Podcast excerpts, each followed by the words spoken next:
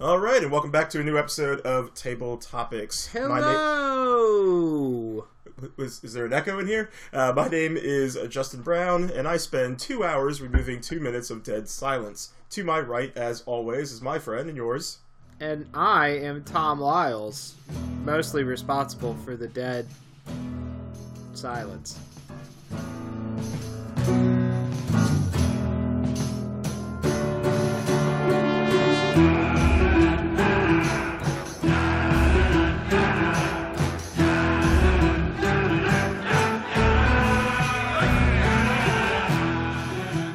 Uh, so we are going to start off uh, with the news. Um, not a lot of news this time around. Uh, I do want to say that um, Stockpile, a game that Tom and I really enjoy, uh, designed by Brett Sobel and Seth Van Orden, is being released in digital format by Digidiced UG or Digidiced UG, as I like to call them.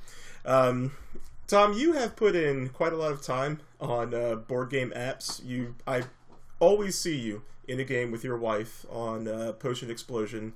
Uh, used to be Carcassonne.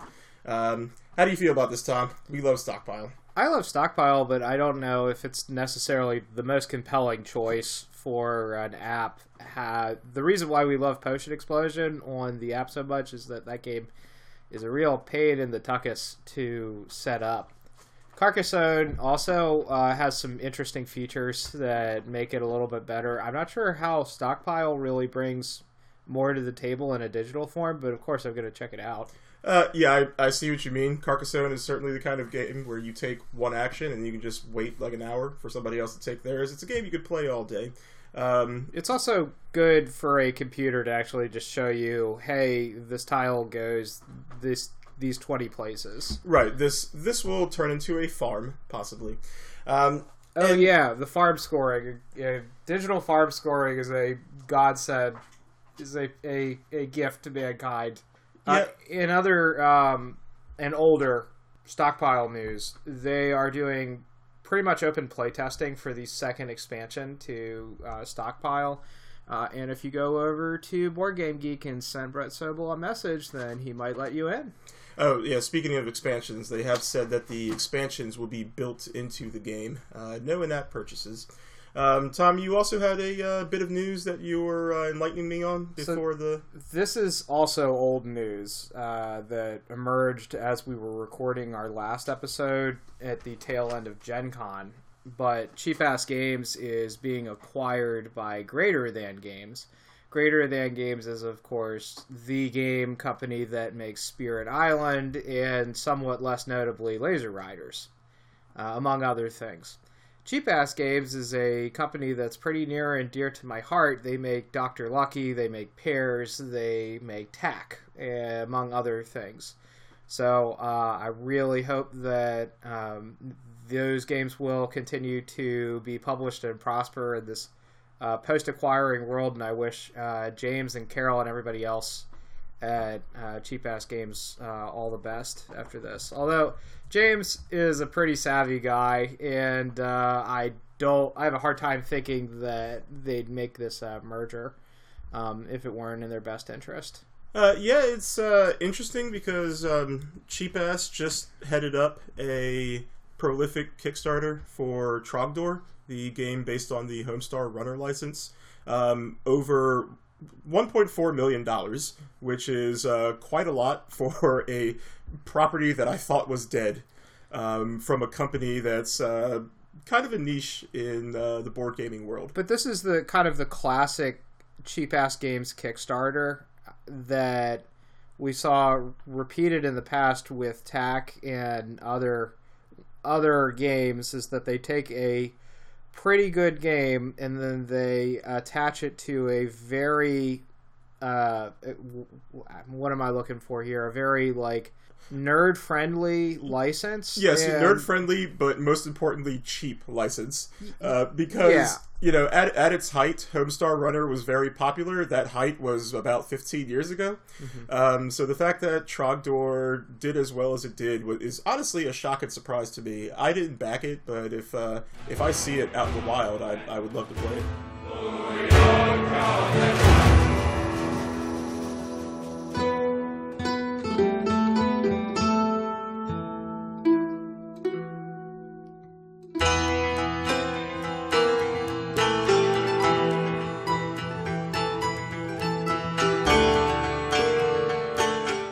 Anyway, that does it for the news. We are going to dive into games we played. Uh, the past week was Congress of Gamers, a small local convention in the Northern Virginia area. Tyson's. Yep, Although Tyson's. the other ones are held in Maryland. Uh, yes, there are multiple Congress of Gamers. We went to the one at the Westin in uh, Tyson's Corner, Virginia, um, and we got uh, quite a bit of gaming in there. First time we played Kingdomino, Spiel des Jahres winner in 2017. Uh, very simplistic game of you have a domino-like pieces, uh, two fields on each piece, and you slot them onto your board to uh, to score points. Um, the more matches you have, the more points you score. I, I think the most interesting dynamic is the way uh, board selection works because you always see what's coming out next, and the board you select will determine your place in turn position. Uh, so you know, as simplistic as the game is, 15 to 20 minutes, definitely designed more for a younger crowd. Uh, it, it certainly offers a bit of strategy. You've been doing a deep dive into SDJ winners, and as you mentioned, this was an SDJ winner recently. How does it stack up against the other ones that you've been taking a look at lately?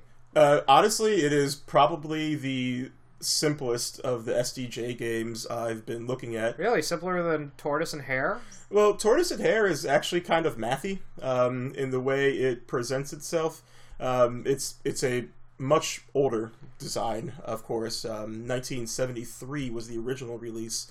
Uh, 1979 or 1978 Spiel Jahres winner. But anyway, Kingdomino out of all the out of Manhattan, uh, Scotland Yard, Kingdomino is probably the least interactive between players and the simplest of the Spiel des Jahres winners. That's quite a motley crew that you just mentioned. Uh, would you like to talk about why you have been collecting these these old, somewhat obscure games? when I first got into board gaming, uh, Spiel des Jahres was kind of um, tossed around like a badge of honor, much in the same way that uh, people in the United States look at the Academy Awards. Um, and yet, very rarely have I ever encountered a Spiel des Jahres game in the wild, just because in our circles, we don't usually play them. Uh, we tend to aim for more conflict heavy games, uh, more economic, um, you know, stock market economic manipulation kind of games and Spiel des Jahres games are designed for the German audience, the wide German audience, uh, which are more family oriented. They are less cutthroat um, directly. Some of them are cutthroat indirectly. Uh, I will say that El Grande is a very mean game when it wants to be. Um, but yeah, I, I wanted to explore what I was missing. Um, I mean, have you ever have you ever thought about going back and watching like uh, every uh, every Oscar um, picture of the year winner or whatever? I don't I don't care about movies. No. Hey, I, neither have I. I don't blame you. Uh, but um, you know, at least with board gaming, these games are cheap and plentiful. Being a Spiel des Jahres nominee basically guarantees you will sell fifty to hundred thousand copies. Um, so yeah, much much to my surprise, the most expensive game that I got was a copy of Rummikub made in Israel, and that's only because I sought out uh, a handmade, very old game designed in a single factory in a single point of the world 50 years ago. There are a few that we uh, enjoy quite a lot.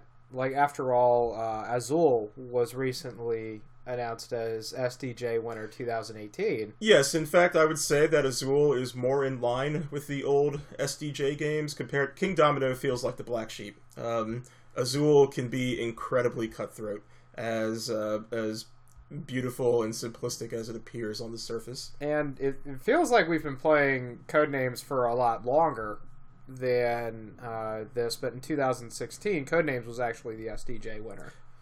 That that actually, uh, you know, I've never thought about that. I've never thought about code names enough like that. But then again, I don't own a copy, and I don't look at the box when it gets plopped on the table. There are too many awards, frankly, for for it to stand out. Uh, I, I agree. Um, code, But code King- names deserves those accolades. Although I really hope Decrypto uh, uh, finds its way into the hearts and minds of gamers. Yeah. Anyway, Tom, after uh, Kingdomino, uh, we played a game that you have been seeking out for a while called Santiago. Um, could you explain uh, a little bit about Santiago, released in uh, 2003 by Claudia Hely and Roman Pelek?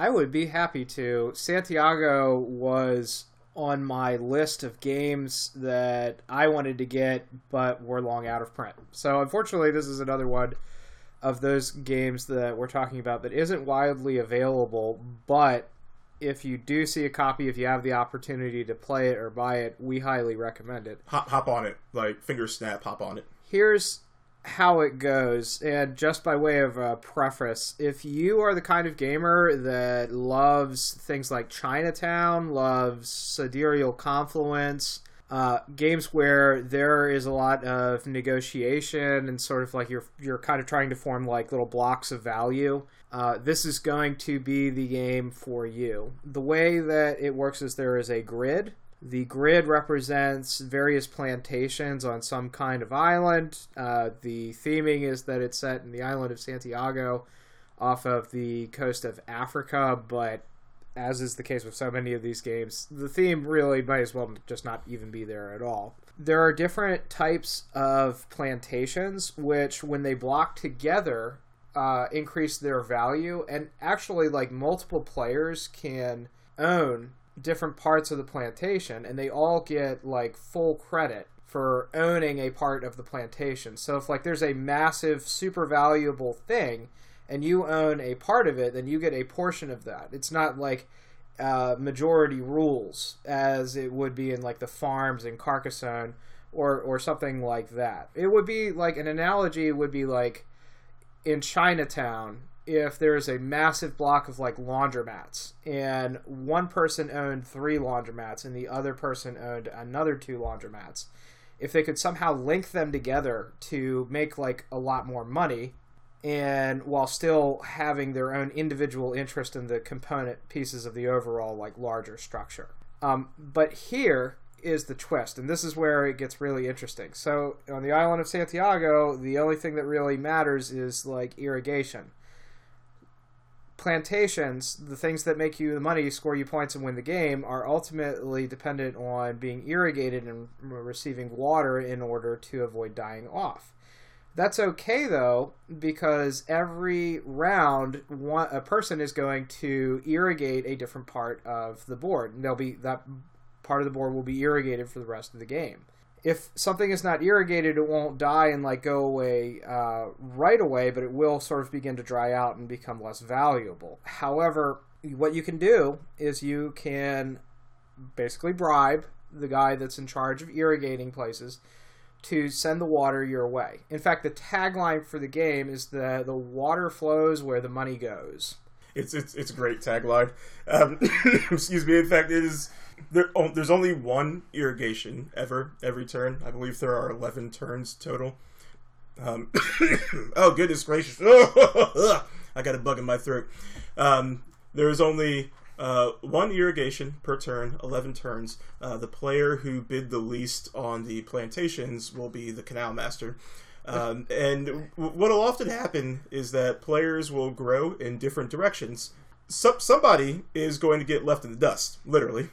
And I think the most the most surprising thing that Santiago brings to the table is its twist on area control, uh, because as Tommy said, you get a bonus, a synergy bonus, for being adjacent to plantations of the same type. Uh, if somebody is already invested in that type, then you adding pieces to them is giving them points. It, it gives you points as well, but unless you can have a greater stake in that plantation than they do, they're going to eclipse you eventually. Uh, and it's it's it's rare that I see an area control game that that isn't also an area majority game. This this one is people have to share the plantations while bribing the canal master to dry up their opponents. The um, the theming on this game is bland, and frankly, the the box art and component quality is not great. But the underlying game is so solid that's really surprising to both of us that it hasn't seen a reprint in um, well ever, I guess. Yeah, yeah. It, it takes the best elements of like uh, of uh, Chinatown's um, uh, set collection and uh, Castles of Mad King Ludwig's um, uh, Master Builder and puts them together in a game that just that just works so well. And I, I was shocked and surprised every turn by how well the the auction system worked. Uh, I I feel like we were firing on all cylinders here. I, uh, auction games are very difficult to balance because when you start out, you have no idea what these tiles are worth. Uh, but every turn, new and emergent strategies would appear, and I would just stop and I just say like, I think this might be my favorite game of the year that I've played so far, my favorite new game. And then I had to do a quick mental uh, background check and said, wait, I technically played Gloomhaven um, like the day before Christmas last year. So okay, yes, yes, Santiago, my favorite new game, new game to me of 2018.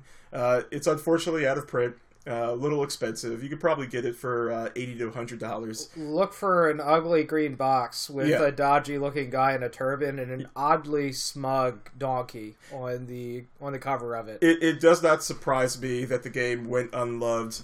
It does appall me that it is not ranked higher than it is. Anyway, Tom, we have to move on uh, to the networks. Um, the networks by Gil Hova 2016 release. It it is a tableau builder where everybody is trying to create a successful TV network. Um, you will have uh, programs that you can slot into your network, uh, attach actors and advertisements to get extra views, victory points, and money. Um, it's it's on the on the surface, it's kind of like a nonsense game that's really carried by uh, a very vibrant theme. Uh, there's a little a little bit of strategy to um, to its action selection uh, mechanism. You'll you'll take cards, you'll draft cards from the table. I, I wasn't I wasn't too hot on it. Um, I ended up enjoying it in the end. Uh, things kind of coalesce in the end. It's one of those games where at the beginning you don't really you don't really understand the direction you're trying to go. Uh, but everybody at the table was having a great time. Do you do you agree? Yes, Yeah. I was impressed with it. Um, it was a, a blind buy for me at the auction store. Um, several people started heckling me for getting to it first at the uh, auction store, but uh, without knowing anything about it other than the fact that it had a cool box and was prominent on BGG's hot list a while back, we were able to get it up and running in a crowded convention room playing with several strangers. So it's a good game in that it's relatively straightforward, but still presents a lot of interesting decisions and uh, space for critical thinking and strategic thinking. Yeah, yeah. Um, for me, it just it ends up coming back down to uh, why wouldn't I just play Race for the Galaxy? I this this is going to be endemic to all Tableau builders. Uh, but I I will say that it is absolutely criminal that terraforming Mars is like number four on the uh, you know BGG rankings, and the networks is like number five hundred. I mean, it, it, Oh, you can be upset about that. But Terraforming Mars isn't going anywhere. yeah, I'm super upset, Tom. If, if if it was up to me, I'd start a campaign to push the networks far up there. It is a much better Tableau builder than uh, than anything in terraforming Mars. There is a significant amount of like development going on with uh, the networks. It's coming off of a large expansion Kickstarter and another small expansion that are both set to be released in the coming months. Uh, the one that I am most excited about is uh, themed around British television shows. Know really, you're excited about that. yeah, one. really looking forward. right, well, to I, that I'll tell you. I'll tell you what, Tom. If you tell me if there are any uh, Graham Linehan references, The IT crowd is on the cover. Okay, of, then- yes, on the cover of the, the- expansion. the networks has redeemed itself. It is Yeah. the greatest game available. Uh, purchase it right now. Mm-hmm. Um, I take back everything negative I said about it. In fact, I'm going to say something positive about it. Uh, Tom, the the problem with Tableau builders, by and large, uh, with very few exceptions, is that they always ask you to dig through a pile of junk to find the cards that work for you, and the network says no, no. There will be seven actors available. There will be six um, advertisements available. This is what is available. Make of it what you will. Uh, see what your opponents are gunning for, or just do what works for you. Well, actually, yeah, that's a great point. Um, because the networks, in a way that Race for the Galaxy and Terraforming Mars doesn't, actually creates like a common market. hmm that you all kind of have to fight over instead of like having different actions that you're taking that that don't impact other players. You are directly competing with them for cards and. The problem that I have with terraforming Mars is that I never seem to get the cards that I actually want to have or will be helpful for me, while other people just kind of gleefully enjoy them or throw them away or, Yeah. or whatever, causing no end of, of frustration on my end. But with um, with the networks, if somebody takes the card that I wanted, well, I just wasn't quick enough usually to to get to it. Um, so yeah, yeah, that's that's a good point. And then also uh, another thing to be said about the networks, the um, other expansion that I didn't mention before is called the Executives. I don't know why they called it that because it really is, seems to be kind of a misnomer. Really, what they do, what they're doing is they are taking the different types of television network and creating kind of like different rules for them. So you can have like a uh, public broadcasting corporation network, and you don't actually sell ads to generate money or anything, but you can host like big telethon.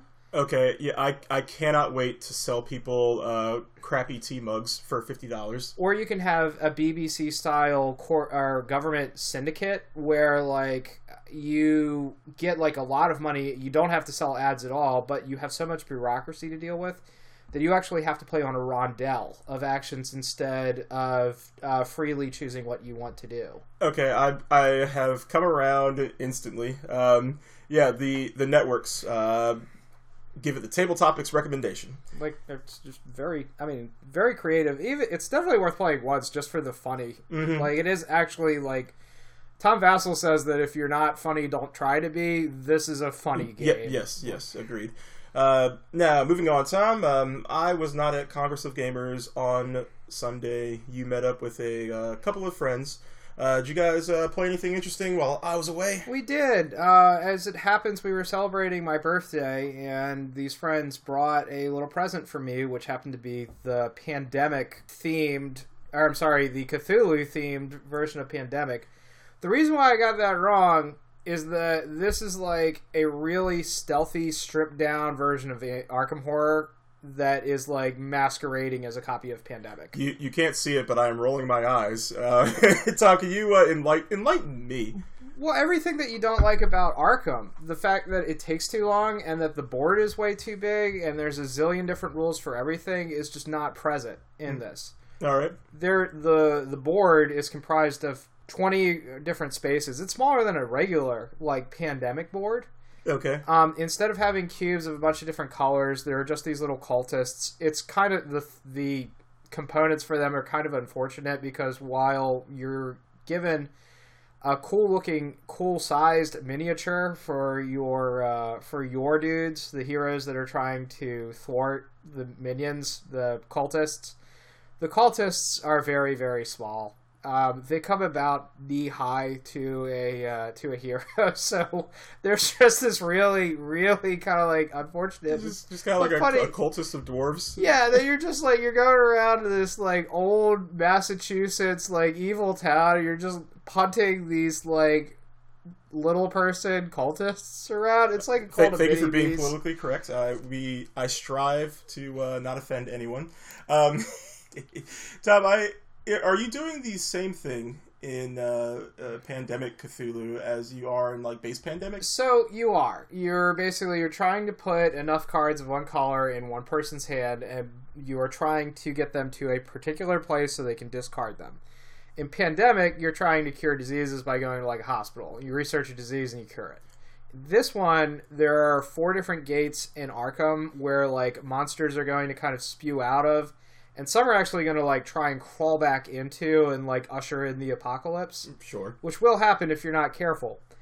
But uh, what you're trying to do is just get enough cards to that person's hand. That person goes to the gate, seals the gate. It's an interesting spin because like the gates also form or form like a teleportation network, and getting around this board is actually like super hard compared to uh, base game Pandemic. It's kind of the same problem that we had when we were playing Pandemic Iberia. Remember that how hard it was to like get from one part of Spain to another? Because Uh, yes, yes. In a world without airplanes, uh, it is very difficult to move about. In fact, All right, Tom. Uh, the last game I want to talk about before before we get to the the new hotness uh, was Britannia. Uh, Britannia is an old Avalon Hill design from. We are so sorry, Britannia. We, we you are a better game than, than we deserve. No, no, I feel like Britannia failed us. Um, yeah, Britannia, uh, originally designed in 1986 by uh, Lewis Pulsipher, PhD, um, reprinted in um, the mid aughts by Fantasy Flight Games.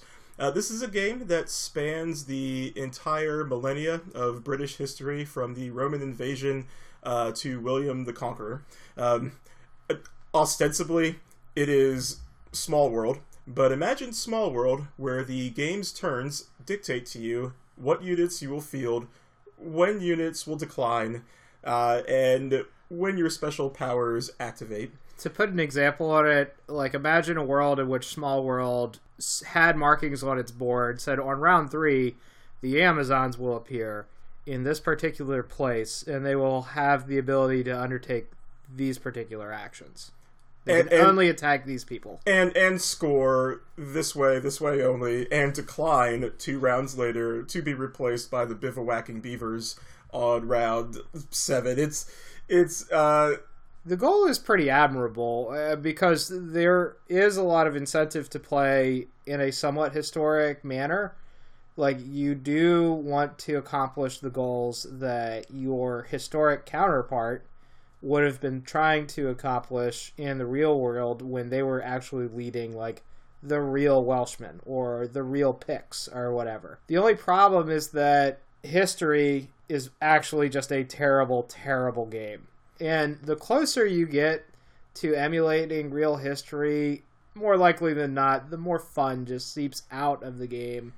Yeah. What what the game has in um uh, you know abstract historical accuracy, it loses everything in uh in how robust it is.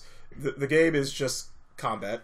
And combat is no more complex than rolling a die per guy and hoping for a five or a six. And the only choice that you have is do you want to keep going or do you want to retreat? Yeah, it uh, it There's, it really there's no kind of maneuvering or tactics. There's no like you know. As much as I hate it, there isn't even like a, a decision whether or not to play some kind of like dumb card that gives you a plus one to a roll or something like that. It, admittedly, you know, it is it is a game that uh, would benefit from multiple playing because you know you, you have to have some kind of foresight to know uh, when a faction is leaving or when they're going to be reinforced.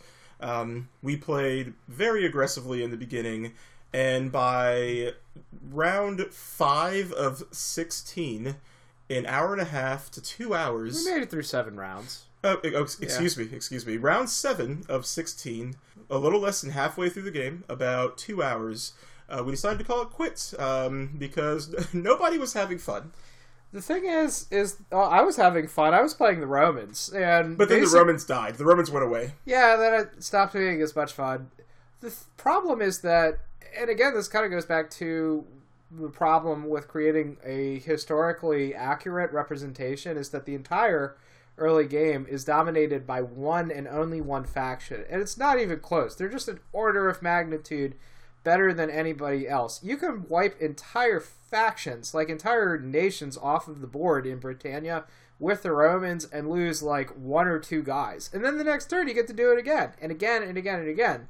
So three quarters of the table are basically just getting their butts kicked for an hour, literally an hour of doing nothing but losing. And then the Romans just go away. And it's not because you beat them. It's not because like the other three players got together and said like, you know, we will crush those perfidious Romans who are vomiting on our shores. I hate the Romans so much for what they're doing. They just leave.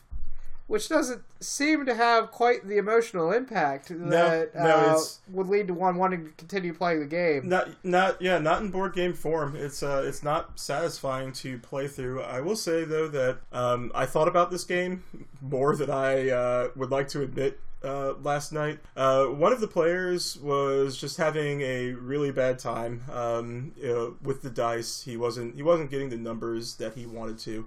Um, but uh, Tom, people way smarter than us have discussed before about uh, dice probability and the psychology it has on board game board gamers. Um, and Lewis Pulsipher, he is a uh, a person who teaches board game design, um, and he, he has discussed how over time dice rolls will normalize between all players. And sure enough, Britannia is a game that I would say you probably roll the die 400, 500 times, hundreds of times in a single game. I, I'm sorry to say this of a PhD, but if he thinks that's an attractive quality of board game design, that he is a Well, I'm not saying that, you know, he thinks it's an attractive quality of board game design, but, you know, probability wise, the dice will normalize between all players when you're rolling them literally hundreds of times. But what does that mean? that Well, like well, your so- average roll will po- approach 3.5 as time Well, goes well, on? exactly, Tom. What it means is that Britannia, as a game that is simulating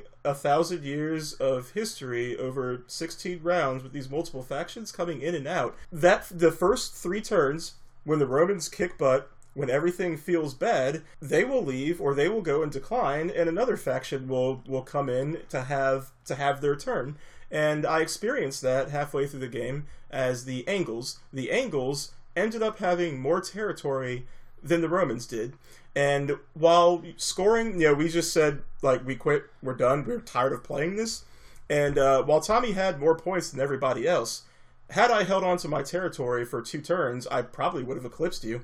You know, I was going to get like 40 points uh, right then and there. It's my, my my point is my point isn't a defense of of boring game design of boring outdated game design.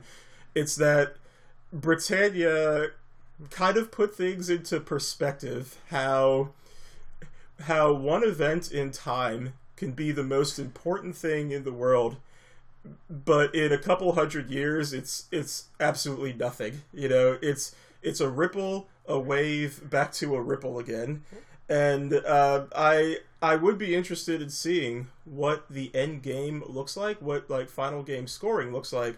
I think i think it would have been close. I, I mean, of course, it, you know, we'll have no way of knowing. I think we will never have any way of knowing. Yeah, I mean, I'm calling you right now. We're likely never going to play that game again. no no not ever you know it goes up to five Does it? it totally Oh, does goodness. I mean, Yeah. other another game to look at if anybody is interested in this sort of a game would be 878, which aside from having vastly more streamlined rules, also happens to have uh, eas better decision spaces. Um, if only because there is uh, there are other things that can happen when you roll a die other than you kill a guy or you don't kill a guy. And I think that 878 um, encapsulates what I'm trying to say here. It is also a game that uh, uh, creates drama through asymmetry. Um, at in the outset, it appears like the British are just being overwhelmed by a wave of Vikings, uh, something that they just have no hope of dealing with. But as the invasion slows down, the um, British mount a fighting defense, and then it feels like the um, like the Vikings are on edge. Uh, like there's a real there's a real ebb and flow to it that thankfully takes 60 to 90 minutes as opposed to five five hours. It also has excellent team rules, so you know you can share the pain with a friend instead of just sitting back and walloping on your friends or being walloped by a cheaty face super OP army that shouldn't even be around anyway. Yeah, yeah, um, yeah. Britannia, not not great, not great at all. One of the very few games that we have decided to just stop playing outright. Uh, up there with Caravelas and Archipelago. Um, Caravelas by Gil Dorsey or Dore. I, I don't I don't remember, man. We sold that game and never looked back. Yeah. Um, yeah, 878 Vikings, uh, or uh, uh, History of the World, or hell, even Small World. All of these games have far surpassed Britannia as anything more than um, a relic of the past. Uh, anyway, Tom, before I move on to Root, is there anything else you'd like to talk about? We played uh, a game called Thebes, which was described uh, by one of our friends as a light beer and pretzels game, which translated to us as a light to medium euro, Mhm. where you it's a lot of fun. You're tomb robbing archaeologist back when that kind of a thing was acceptable, uh, going to the Near East and grabbing treasure out of a bag, half of which is completely worthless, and the ratio actually gets worse and worse as the game goes on. But even when you're doing bad, it feels good. Uh, it's just it's a good game, good light game. Yeah, yeah. Thebes uh, is uh, one of those games that I would say is um, n- no less random than if we just were chucking dice. Uh, but again, it kind of falls back into like the psychology of probability because when you're reaching into that bag, you know you're going to pull out junk, which just makes getting that sweet, sweet treasure all the more better feeling. Yeah. Every, everything else to add about Thebes, Tom? No, no, uh, highly recommend it. But other than that, Yeah, unfor- unfortunately, it's out of print. So unless you uh, picked it up from Amazon's warehouse's uh, fire sale two years ago, We should have a talk with Tom Vasel about how that rule that he has that good games remain in print are or come back in print eventually really ain't working for us. no, no, it is not. Uh, no, Maybe it- we just like shitty games. yeah, maybe. Oh, food chain magnate, get off my shelf! All right, Tom. Anyway, I'm going to talk about the latest hotness that is dominating board game geek. Uh, Cole Wehrle and Patrick Leader's Root. Uh, Root, the game of Woodland Might and Right. Uh, looks like something straight out of Redwall. A lot of forest critters fighting each other. Um, the caveat to this is that this is a game advertised as being completely asymmetric. Uh, this is kind of uh, Patrick Leader and Letter Leader. I'm just gonna call him Leader. Patrick Leader and Leader Games' is uh, shtick. Um, he designed uh, Vast a few years ago. This is a game where uh, each faction operates completely differently from the other ones. Um, it got uh, uh, rather tepid reviews, um, a good mix of positive and negative. Vast was tepid. Yes, yes. Um, people praised the uh, the style, uh, but criticized the fact that it was it was probably too clever by half. Um, it's the problem with asym- asymmetry is that you have to communicate the goal of the game to the other players. Everybody needs to know from the outset what the objective is. But more to it than that, you have to know what the objective of each other player is. Uh, when we play, um, I don't know, Food Chain Magnate, I know we are trying to sell food. All of us are trying to sell food. But in Vast, the uh, the warrior has to know what the goblins want. They have to know what the cave wants. They have to know what the dragon wants. All of this simultaneously. If you don't know what the other players want, the game falls apart. Well, the goblins probably want to do something violent, and the dragon probably wants to do something greedy. But what would a cave want to do? The cave wants to collapse itself in on all of them, um, which is which is Ah. another which is another challenge with asymmetric games. If if every player can't interact meaningfully with all the other players, again, the game design just kind of falls apart. I'm, I'm, try, I'm trying to think of another example because there really aren't a lot of games like this. But just just imagine playing a game where there's one player who kind of uh, walks on the sidelines. You can't interact with them. You can't really do anything to them, but they can do everything to you. And it, it Twilight Imperium. Okay, yeah. Well, all right. Twilight Imperium, but Twilight Imperium is still a game where um, everybody can contribute. There are there are the weird races like the the Nekro Virus that um, don't participate directly in agendas. Uh, but Tom and I have found that uh, the Nekro Virus and uh, the Rider cards, which you pull yourself out of an agenda from voting, and you get a benefit if it passes your way. Those tend to have more influence than the actual voting does. But yeah, that is that is the challenge with asymmetric games. The, So the short version of that being riders always fail. Riders or al- you should certainly plan on riders always failing. yes, yes, you should certainly plan on everybody voting against you, even if it results in them blowing up all their stuff. Uh, so Patrick Leader um, brought in Cole Wehrle, who uh, has a uh, conflict simula- simulation, geopolitical simulation background, making heavy games like uh, Pax Pamir, John Company, which uh, uh, Heavy Cardboard has um, infamously said to us is a game that they would never teach, um, and um, uh, an infamous Traffic.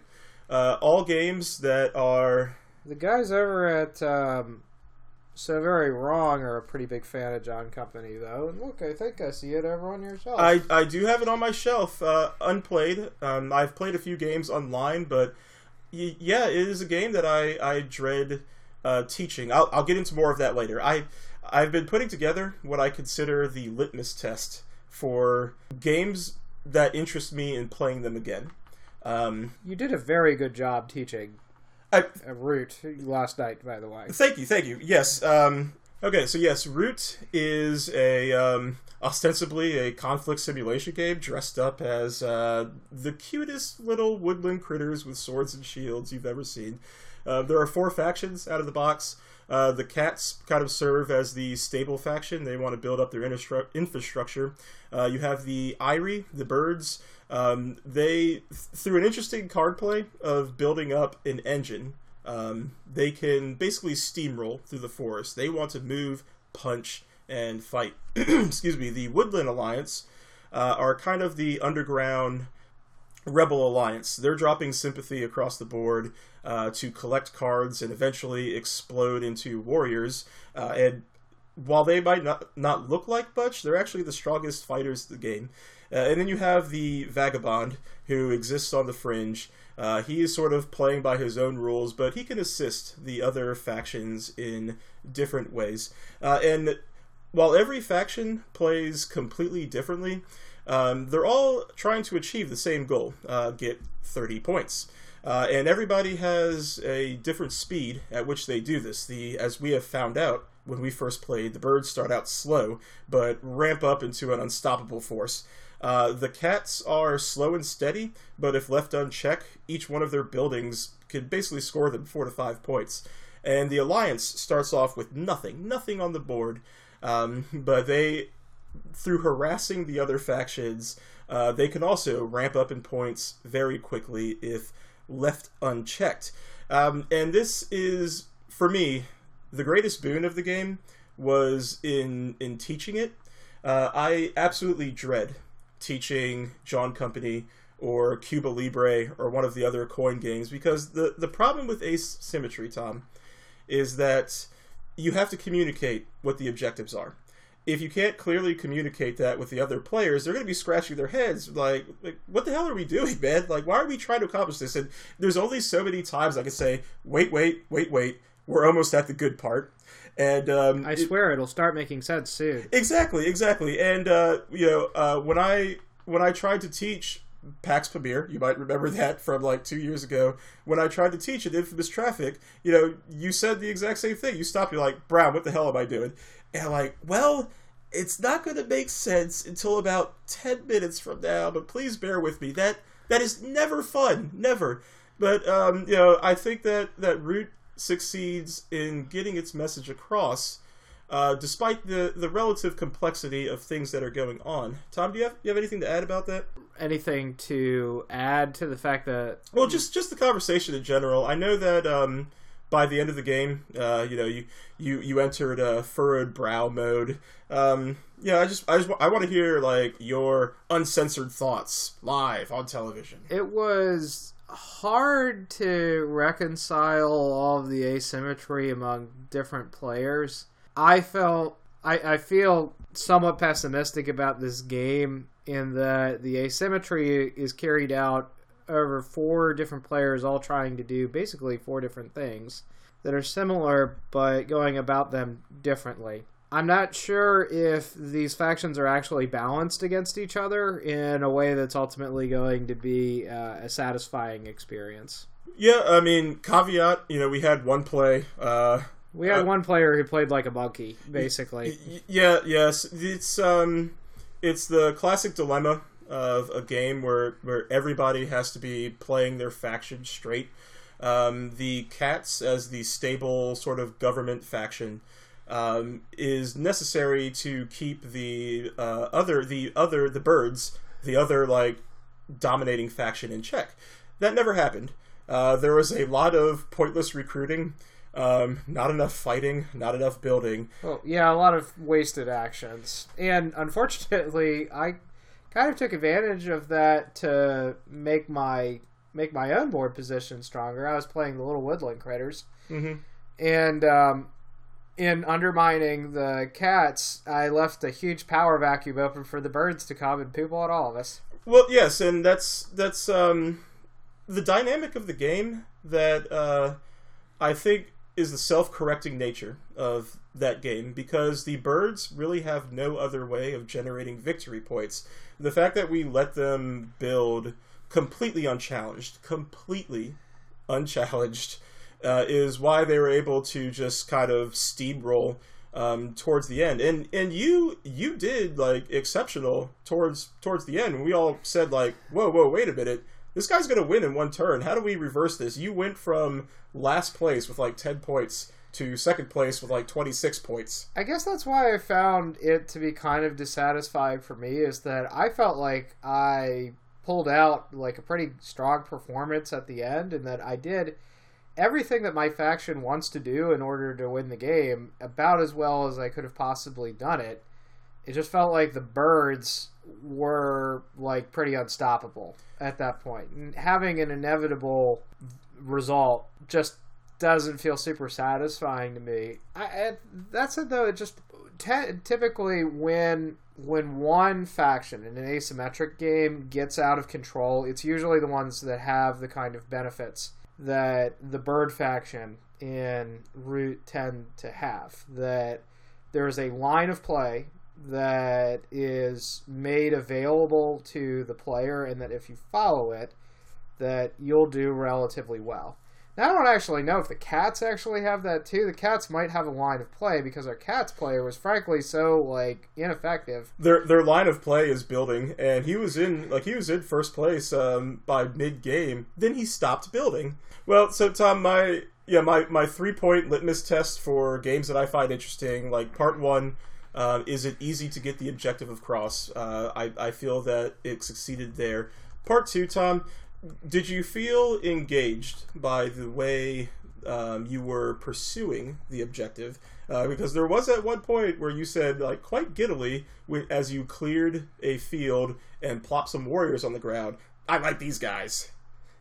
I do. I did. I really liked the faction that I was playing. Um, they are they're sneaky and uh, they get to play the game in a very unusual way compared to the the birds who are very procedural and the the cats who have a huge board presence to start with. Uh, you get to kind of like pick where you start and you get to tailor your strategy to what the state of the board is. So I enjoyed I enjoyed it a lot and I did feel like I was getting to make the decisions as to how um, how I wanted to go about trying to win the game. It's just that at the end, I didn't feel like there was there there just wasn't any way that I could win the game. I'm not sure when that tipping point was uh, occurred, but I'm also relatively sure it wasn't directly due to anything that I did. It might like I might have contributed to it in that I attacked the opponents of the uh, player that ended up winning, but ultimately, I guess I didn't do a good enough job because that didn't result in my winning either. Well, I mean, I will also say that uh, early in the game, I handed the birds a card that they used to great effectiveness to to basically nuke half the board. Uh, oh, I, you handed him that fox thing. Hey, it was worth three points to me, man. But uh, you know, it's it's uh, again, it's part of that um, that dynamic. Like I noticed you weren't taking credit for that when we were playing the game. Uh huh. Right. Um, so, Tom, part three of my litmus test is uh, uh, whether or not you can see where you can do better. Like how how could you improve in the game? It, it, it doesn't seem like you felt like you had. I should have attacked the birds. Like, okay. I was attacking the cats because they were super weak and there was op- there were scoring opportunities for me to take advantage of. But in directing all or nearly all of my uh, operations at the beginning of the game, all I did was was give the the birds a a vacuum. If I had gone back and like contributed to killing a couple of their structures, and the cats had actually gone and contributed to building killing a couple of their structures, that would have opened up at least another round or two of play in which for us to, to do something. But I was worried because my guys were so were really like there are not a lot of them. There are extremely punitive consequences for getting wiped out if I pissed off both of the big armies on the board and they both decided to just kind of like little go want me for a turn or two, that's it. I'm done. I got nothing. Yeah, um, and I mean we we almost saw a wipe of the cats for the board as well. The the keep went down, and you know, he was down to only a couple of units and like one clearing. Um, yeah, yeah, Root is uh, you know if if if I pull your arm hard enough, yeah, maybe if I maybe if I promise uh, through the ages here or there, like could I convince you, don't to come back to you it? don't need to promise me through the ages. I don't do that to a friend. But I mean, I don't. I didn't hate Root nearly as much as you hate through the ages. Ah, you know, I, I rag on Through the Ages a lot, but really, hey, if you cut out age three, then I'm down on Through the Ages anytime. You know, it's interesting that in the online games that I play, age three doesn't take more than like two or three minutes to play. You're lucky if you get like four turns in age three. Well, yeah, because as it happens to be, two War of Cultures will go against me, and I'll be like, okay, um, where's the submit button? Well, there's this weird thing that happens in uh, like tabletop through the ages where, or when tabletop age three, where players start taking like one card, and the progression of like time just slows down to a to a snail's pace.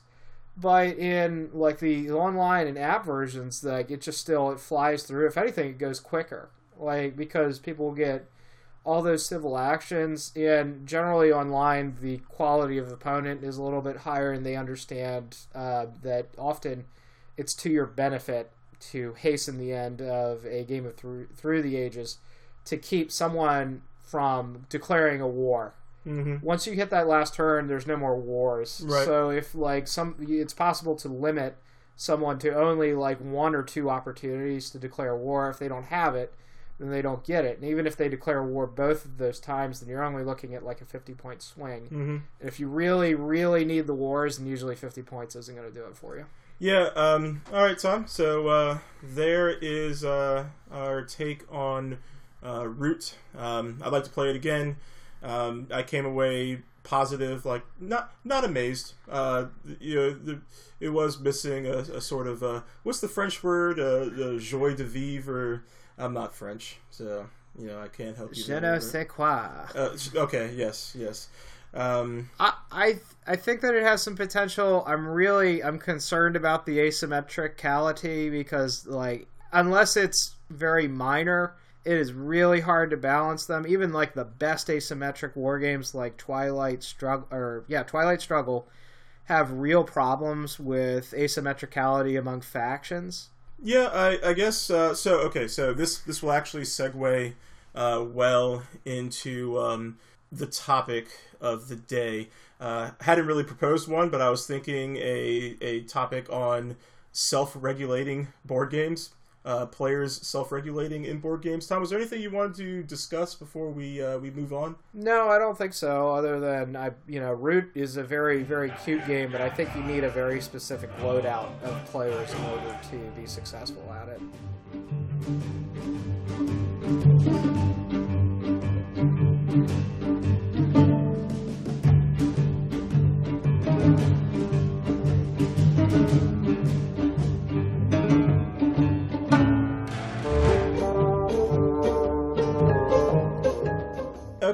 And I, I'm just going to go ahead and uh, take that as a segue into what I want to talk about here. Um, Self regulating in board games, players. Uh, Tom and I, uh, we enjoy Twilight Imperium 4th Edition, a game that can go on for uh, eight hours on a good day. Mare Nostrum Empires, um, a game uh, that uh, is is very reminiscent of the classic Avalon Hill uh, civilization. Um, But can end in 20 minutes. so okay, so in Mare Nostrum Empires, every single time we get it to the table, it is a game that can either run for hours or yes, twenty minutes. It is a game that will, with new players, will likely end on turn two or three. Um, But it'll end in such a way that their their appetites are whetted. Like they'll lose, but they'll lose in a way of thinking, "Oh, okay, I I think I get it." Yeah, yeah, it's um so in Mare Nostrum Empires, everybody is playing a uh, a different faction around the Mediterranean. Uh, you have the Greeks, the Romans, uh, Egyptians. Um, what's what's the other empires, Tom? Uh, Oh, there's the uh, I think they're called the Babylonians, Mhm. even though they're not. Babylon is not really depicted on the map. And right. then there's the Atlanteans, which oh are yes, of course. The, they're an expansion race, but thinking of that as an expansion is kind of a joke. yeah, the the, re- the reason I bring it up is because uh, much like Root, Uh, there is a little asymmetry in um, Mare Nostrum Empires, N- nowhere near as much as Root is, but uh, each each faction has their own unique hero uh, with a completely unique power uh, that changes the dynamic of the game. And we've had an argument with a friend before that Mare Nostrum Empires doesn't really communicate how you're supposed to play these factions very well because they put Rome next to Greece. And they are both very punchy uh, fighters. Right. They put the two martial powers next to each other, and they put the two cultural. We want to build things and score points by building things instead of hitting people. Yes. Factions right next to each other, and then they put a big ocean between the 2 Uh-huh. of them. Yep. Yeah. So if you um, if if you're new to the game, um, as would happen when we first played it, as usually what happens when we introduce new people to the game, Rome and Greece start fighting each other. There's only so much land to go around, and really they should head across the sea to much greener pastures. And then what usually happens is Egypt or uh, what is it, Babylon, just win the game outright. Oh, you're thinking of Carthage. Ah, excuse me, Yes. Carthage. Yes, Carthage or Egypt will win the game outright because they have the resources to just just buy buy the game ending. Uh, if you build the pyramids, you're done. You win.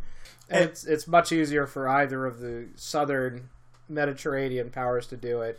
I mean, really, like what Greece and Rome want to do, or to have like kind of a respectful distance and a Cold War mentality going on, where you know they're both going to go loot and plunder the rich Asiatic African parts of the board, and only come to blows with each other if it will prevent their opponent from winning the game that's really the only way or the only situation in which those two people actually want to fight each other because otherwise they will both lose Yeah, and you said something interesting, Tom. You said that Mare Nostrum Empires is a game that can end uh, relatively quickly, kind of unsatisfyingly, and yet everyone is ready to say, "No, no we're playing this again. Damn it!" well i don't know how unsatisfying it is actually it- because like usually when somebody wins um, in 20 minutes it's in a way that like nobody saw coming and it is kind of impressive to see someone do something so difficult so quickly by just by by force by sheer like you know initiative just by gumption just you know I, i've got it i'm doing it you know and if anybody saw it coming then i probably couldn't get away with it but none of you people think i'm going to win right now i'm going to prove you wrong Well, I say unsatisfying because when you mix um, new and veteran players together in that game, and you you kind of stress what to watch out for, yeah and it gets ignored, and then somebody Well, ends there- up. there's no good solution because, like, if you put new players in Mare Nostrum in the martial powers, then they will immediately start fighting with the other people that they perceive as a threat. And the only when you have a weapon, the only people that you consider to be threatening to you are people with other weapons. and and so that's why that's why I say the game can can sometimes end in an unsatisfying way because we certainly the last game we played um, I I was in a situation where if someone attacked you it would make me the leader of all three tracks there are there are cultural tracks in the game um, one of one of the two out of four or five victory conditions is Right. if you are the the leader of all three tracks. Um, Tommy was I was the leader of two. Tommy was the leader of one, and he was attacked for really no good reason by another player. It was a target of opportunity, but what it resulted in was me losing that leadership title to Justin, who then went on to immediately win. In, tur- in turn two, um, Or one, I forget. it, it was it was very early, uh, uh, and I every everybody just kind of like stared at their board. It was like, huh. Uh, and and while I'm glad that 90% of the people we have introduced this game into have been like such great sports, have enjoyed it so much that they're like, no, we have to play this again. Some people tilt out. Some people, t- some people Yeah, tilt some out. Some people tilt out bad. we we had one game where um, we were playing it with uh, people much smarter than us, people who uh, who analyze board games much deeper than we do on this Rambly podcast. They completely shut me out. I was going for a pyramid build. I was perhaps too obvious about it, and they said, "Nobody trade with Justen. He's going to get the pyramids." But in doing so, they overlooked that another player also named Justin, but inferior Justin, um, was one away from building the pyramids. And then he said he just laid his coins out in front of him and says, I built the pyramids, I win. everybody at the table was dead silent. And then a couple people got up and started to walk away. and I said, okay, I guess we're never playing this game with this group again. But uh, n- no, go Which is a shame. Yeah, Yeah, we, is- we which- haven't yeah. really been able to get it to the table with that group, but yeah, yeah, but um, maybe it, maybe it's just too dumb of a game for, for them to enjoy with us monkeys. But I, I do agree with you, Tom, that overall, Mare Nostrum Empires uh, leaves me with uh, the positive feeling of wanting more um, by the time it ends. Pa- past a certain threshold, I think that Mare Nostrum is a superb game for f- uh, five or six turns. And and then it, it kind of unravels as it continues. It does. Um, luckily, very few games of Mare Nostrum go the- further than Ve- five. very turns. yeah very, very few but uh, those first five turns let me tell you they're i have not had a um, a more pleasurable experience in you know like a, a classic war game scenario mul- multiplayer war game uh, i don't want any grognards out there to think that like i'm talking down on hex and counters man But how does this game regulate itself? Well- or how do do the players come to regulate the game? Well, going back to what we said about how Rome and Greece have to recognize that their greatest threats are across the sea, not each other. Yeah. Yeah, like the only time that Rome and Greece really want to fight each other is when they're getting those uh, legendary cities, one of the three of five victory conditions. but we really struggled to communicate the importance of that. And if you do it in game, then it always comes off as self-serving. Mm-hmm. Yeah. If I'm Rome and you're Greece, and I'm saying, "Hey, look, we shouldn't attack each other because if we do that, then we're both going to lose the game." Mhm. Often that statement is met with suspicion, and Yes. It doesn't really go anywhere. It leads to like you know maybe a, a sort of like fortified border situation that doesn't ultimately solve the problem. and and that's what I mean by self-regulating. Um, if you if you looked at Mare Nostrum empires in a vacuum, and I keep saying empires because this is actually this is like the pseudo successor to a Mare Nostrum that came out um, in 2004 ish. But uh, if you looked at the factions, Same designer. same design. If you looked at the factions of Mare Nostrum empires in a vacuum, I can't really say that any of them are like are like balanced. You know, I can't like say that any of them are capable of handling the board by themselves. It's the kind of game that requires the players to play off of each other, know the the pitfalls equally, and when victory comes, it's through either underhanded tactics, which is always a plus for me in a board game, uh, or through excellent strategy, which is again always a plus for me in a board game. You have anything to uh, add on to that? It feels like the cultural powers, Egypt and Carthage, are maybe just a touch too good. But again, that's probably because it's so difficult to convince anybody to go and like whoop their ass. Mhm. But it's that those problems are just like very very minor in comparison with other games that have this issue. Games such as Twilight Imperium Four. Ah, speaking of which, uh, Tom, um, as much as I think Twilight Imperium Four delivers on. Uh, just it just like it just like touches me in that special way that makes me uh, happy and angry and joyful and excited and agitated at the same time. Twilight Imperium 4 is a game that can quickly devolve into a lot of whining. Um, it's it's that It's it, it's unfortunate also that whining is usually a successful strategy. oh absolutely and I and I will totally I will totally accept it as a successful strategy but if you whine strategically too, that is much more forgivable than just sitting there and bitching for hours and hours and hours about how this game is terrible. If you're if you're whining to try and like actually throw your opponents off of your set or to like redirect it just because you think that maybe they'll they'll go someplace if you whine at them long enough, that's actually okay. That is a legit tactic in my book. Yeah, yeah, Twilight Imperium, uh, fourth edition. Um, we have not played third or any of the previous editions. We can only speak about fourth here, but it is a game with very, uh, I'll just say it, nebulous balance issues.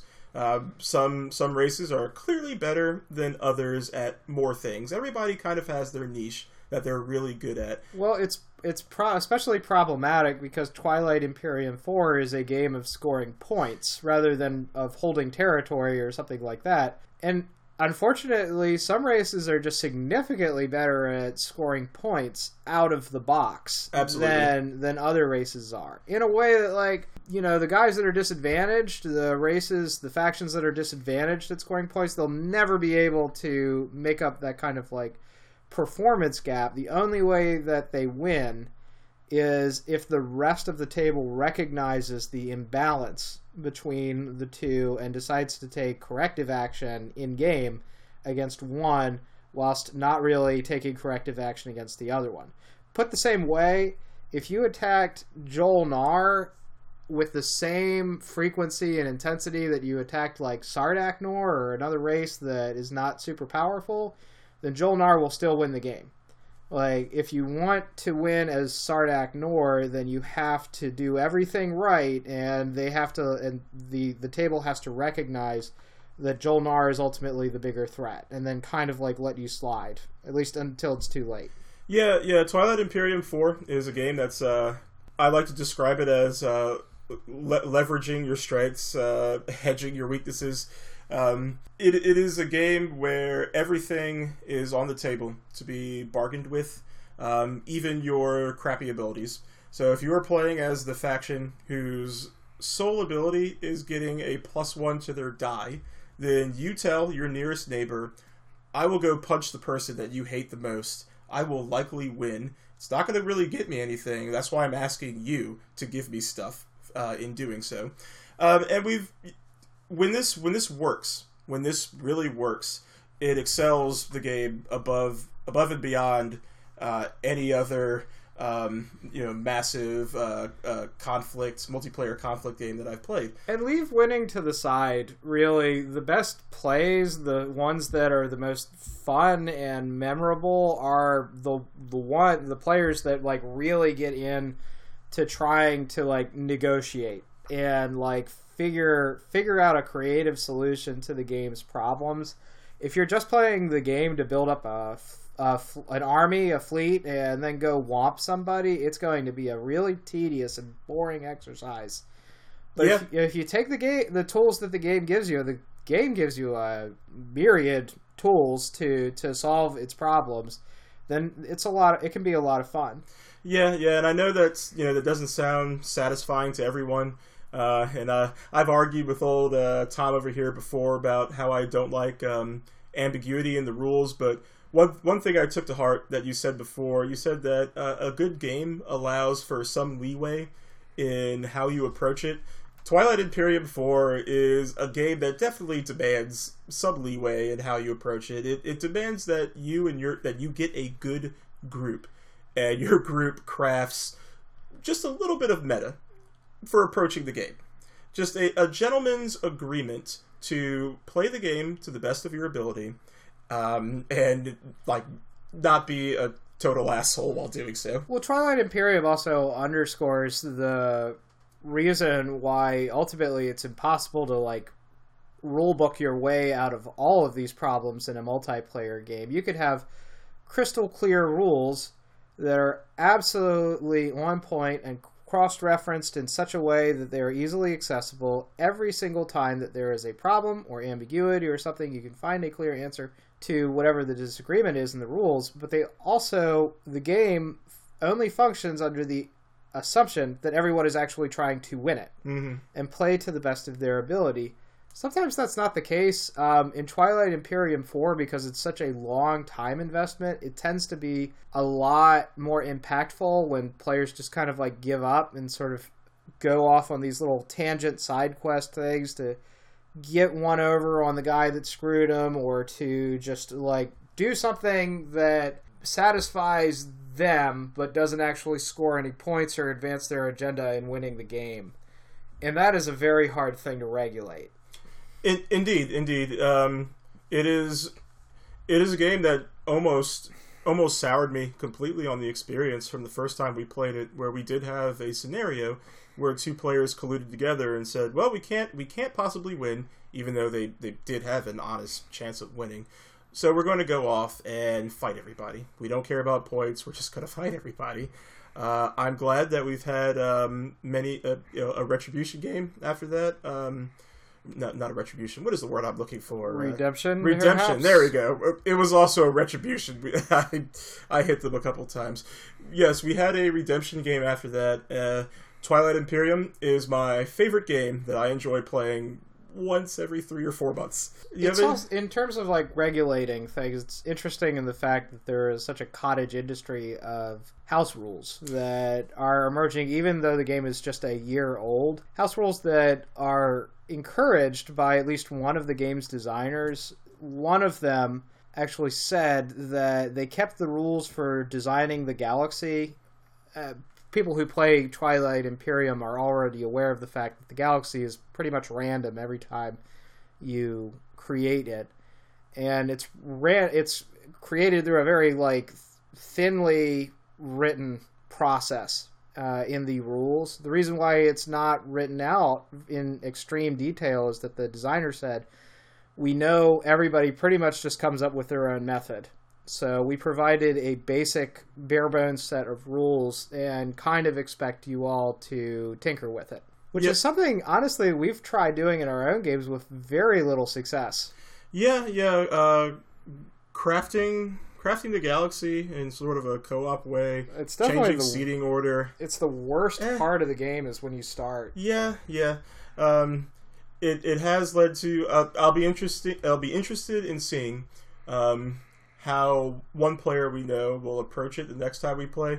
Uh, he He- was. he's not going to want to sit next to me. Yeah, he was. Uh, so there's this one player who has um, always been very vocal about um, building the board blind and then uh, choosing our drafting our seating order uh, because he feels that certain seats are weaker than others. Again, Well, he's correct.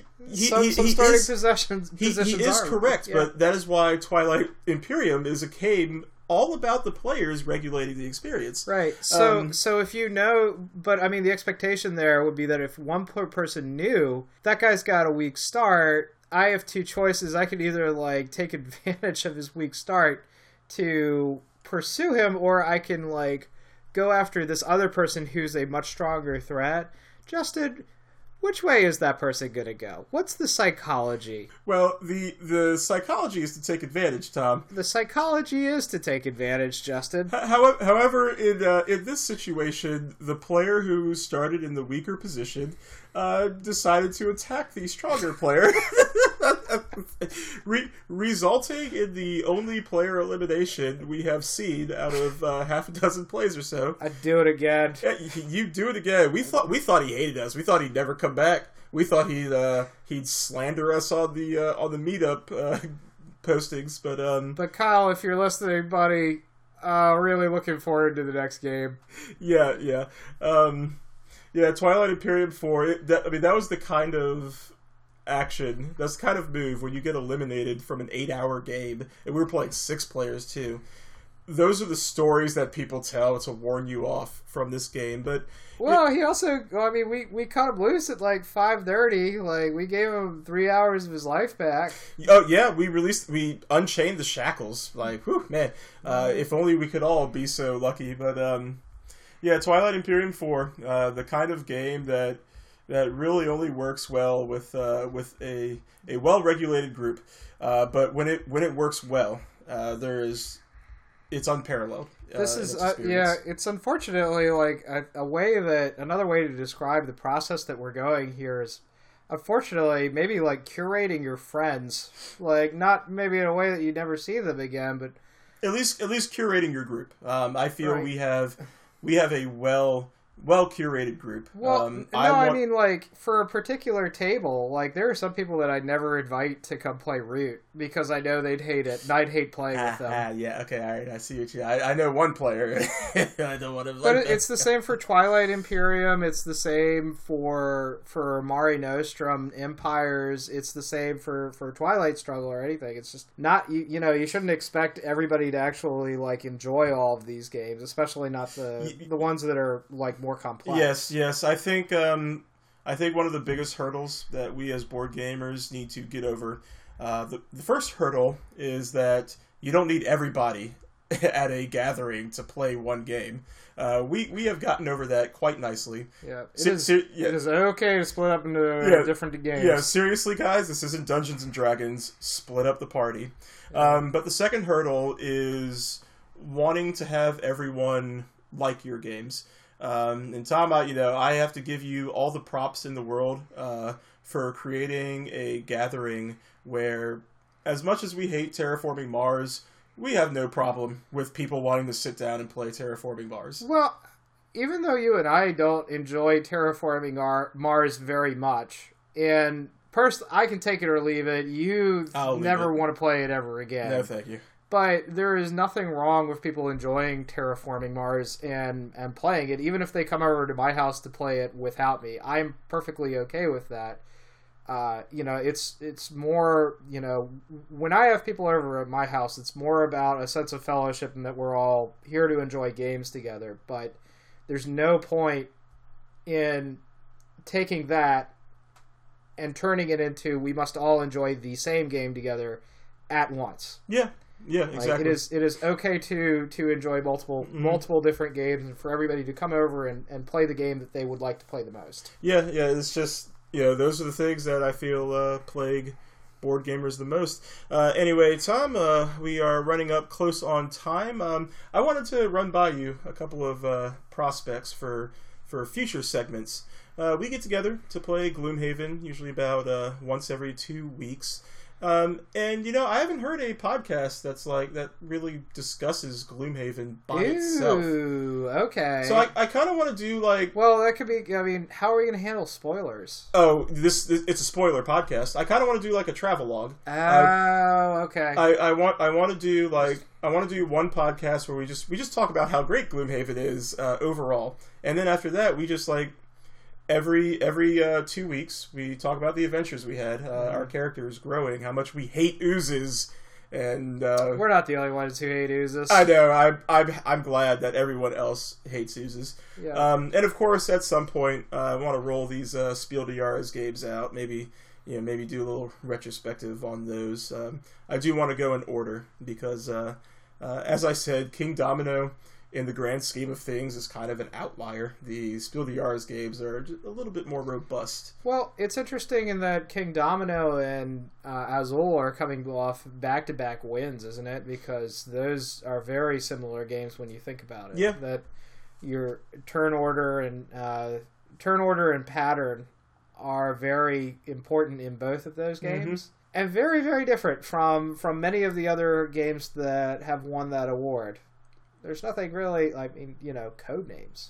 Spiel des Jahres Yeah, yeah. definitely deserves it, but like very very different from Azul. hmm Will very different types of people will will approach that game first. Yeah, eventually we'll have to uh, track down a copy of uh, Thurn and Taxis that we sold off uh, Uh. three three months ago. I think that if we uh, if we wait for Penny Arcade Unplugged, though, we could just play it out of the library. Yeah, sure. Actually, you should like wait and just do like the. Uh, they've probably got like an SDJ from like every single year at the Penny Arcade library. You might be able to knock off quite a few. Yeah, I, I would not be surprised. Uh, well, Tom, in closing, do you have uh, you have anything to say? Thank you very much for listening. Thank you. You have been listening to Table Topics Podcast. Visit us on Facebook. Bye. You have been listening to Table Topics by Justen Brown and Thomas Lyles. New episodes every Wednesday. You can reach us at tabletopicspodcast at gmail.com or on our Facebook page at Table Topics Podcast.